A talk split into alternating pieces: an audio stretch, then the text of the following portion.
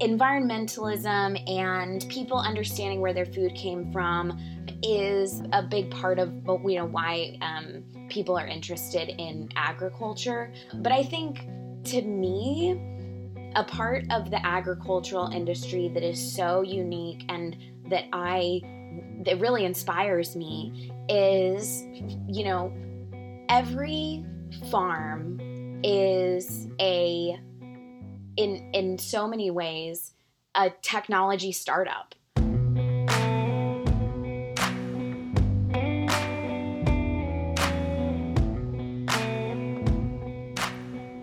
Rosalie Bonner is not the typical Texas cowgirl, but she loves her family, and she loves her home and its land and cattle, and she does not give up. Although Rosalie did not grow up on 1349, it has always been home. Rosalie grew up in San Antonio, Texas, actually. She attended Southwestern University, and since then she has been working as a brand account manager for a highly regarded New York City advertising agency, Droga 5. Really, pretty much as far as you can get from the farming and ranching.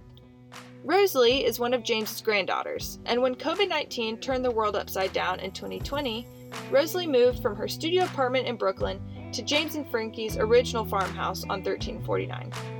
It is here that she has reconnected with 1349 Food and Fiber, and where she has made a space for herself in the midst of a global pandemic. This podcast is more than the story of a farm and ranch or an old cowboy. It is a story of the things that shape us. This is the story of Roots. I'm your host, Abby Huey.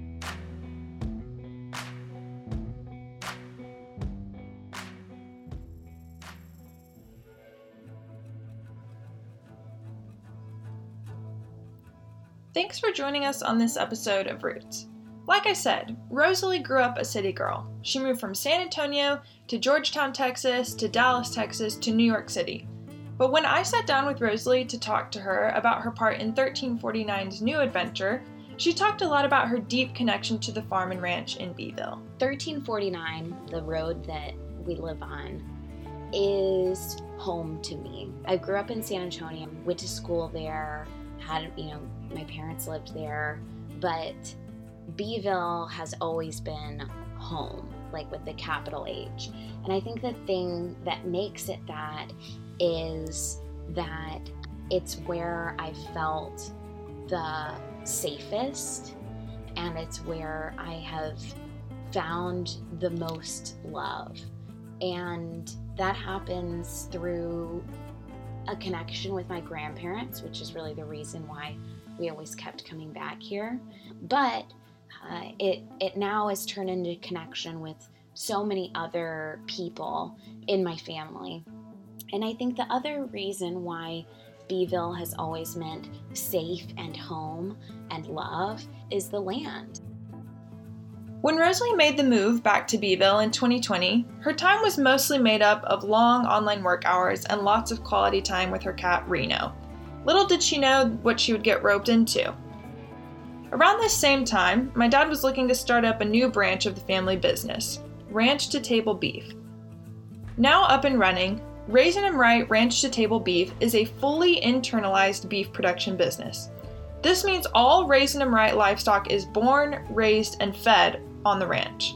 100% of their diet, including their feed mixture of corn, hay, and cottonseed, are all grown on 1349. This balanced diet removes the need for any added hormones and renders meat that is healthy for consumers, regenerative for the land, and good for business. The goal of this business arm is to provide income diversity and cut out any typical third parties in the beef industry. Instead, Raising 'em Right sends their products directly to consumers. All of Raising 'em Right's processing is done at a local, USDA approved processing facility, and the cuts of meat are all sold online and out of the storefront in Beeville. Food sourcing and labeling awareness are on the rise, and Raising 'em Right is keeping up with the times. As we look more to the future of 1349 Food and Fiber, this kind of business expansion plays a key role. Now, back to Rosalie's part in all of this. During the developmental stages of Raising 'em Right, my dad asked Rosalie if, while she was living in Beeville, she would help with the branding and marketing of Raising 'em Right, since, you know, that's what she does for a living. In bringing Rosalie in, my dad brought in both a unique perspective and a set of hardworking hands. I asked Rosalie more about her decision to get involved, considering this wasn't her typical playing field, and guess what it came down to? Roots. When I was a child, the farm was really about family and connection to good memories and holidays um, and gathering together and eating lots of food. And coming back as an adult, I got to experience a lot of that, but also saw more of the working side of how the land like functions, you know, day to day. I think, you know, one of the most beautiful things of living on a working farm and ranch during the pandemic was that as I sat inside of the house, you know, doing my job and advertising remotely, outside I saw full cycles of, you know, crops growing through to harvest um, over time. And uh, that was kind of the first time that I really experienced that full cycle of life and that duality of, you know, working remotely in my job and seeing the land in, in a pandemic and seeing the land kind of never take heed to that and grow and flourish as it always would um, was a really reassuring thing to, to see. So, why Raising Them Right? Why get involved in this venture in particular? I mean, I think two things. Number one, it's just the right uh, business decision. It's it's a market that has huge gaps in it and that has lots of room for growth. It's especially now with beef prices raising and people being more aware of where their food is coming from. It's just a smart thing to get involved with. And then I think Separate from that, I think it is something that ties me me individually more clearly back to this place. I have put a lot of energy and time into building a life for myself that allows me to live not here. Mm-hmm. and that part of my life is very important to me, and I'm so proud of what I've done moving away from this place to expand my horizons. But the fact that I have something that roots me to this place and lets me feel like I am involved and truly a part, a small part of, of what happens here, uh, you know, means the world to me.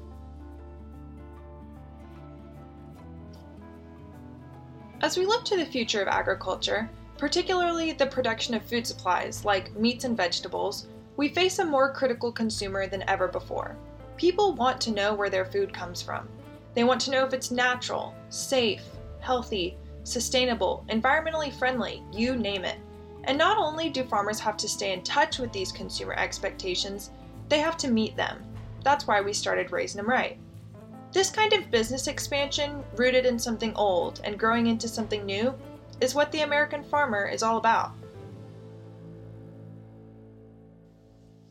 Environmentalism and people understanding where their food came from is a big part of you know why people are interested in agriculture. But I think to me, a part of the agricultural industry that is so unique and that I that really inspires me is you know every farm is a in so many ways a technology startup.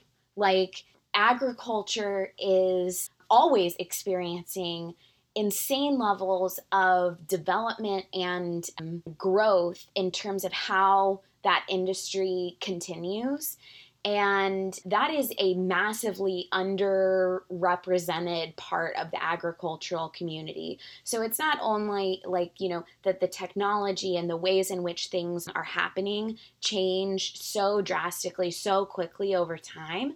It's also that these families have to keep up with that. And every farmer that you see, the better like description of who they are and what they do is entrepreneur.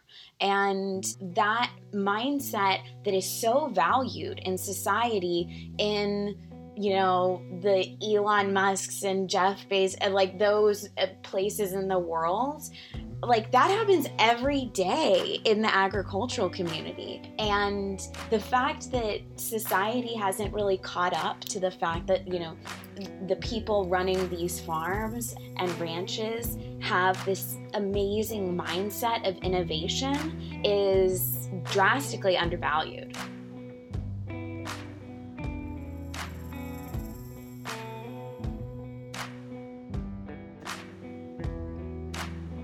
Thank you so much for following along on this season of Roots. To learn more about our podcast and stay in the know for next season, visit agcj366.tamu.edu or subscribe to the podcast wherever you listen.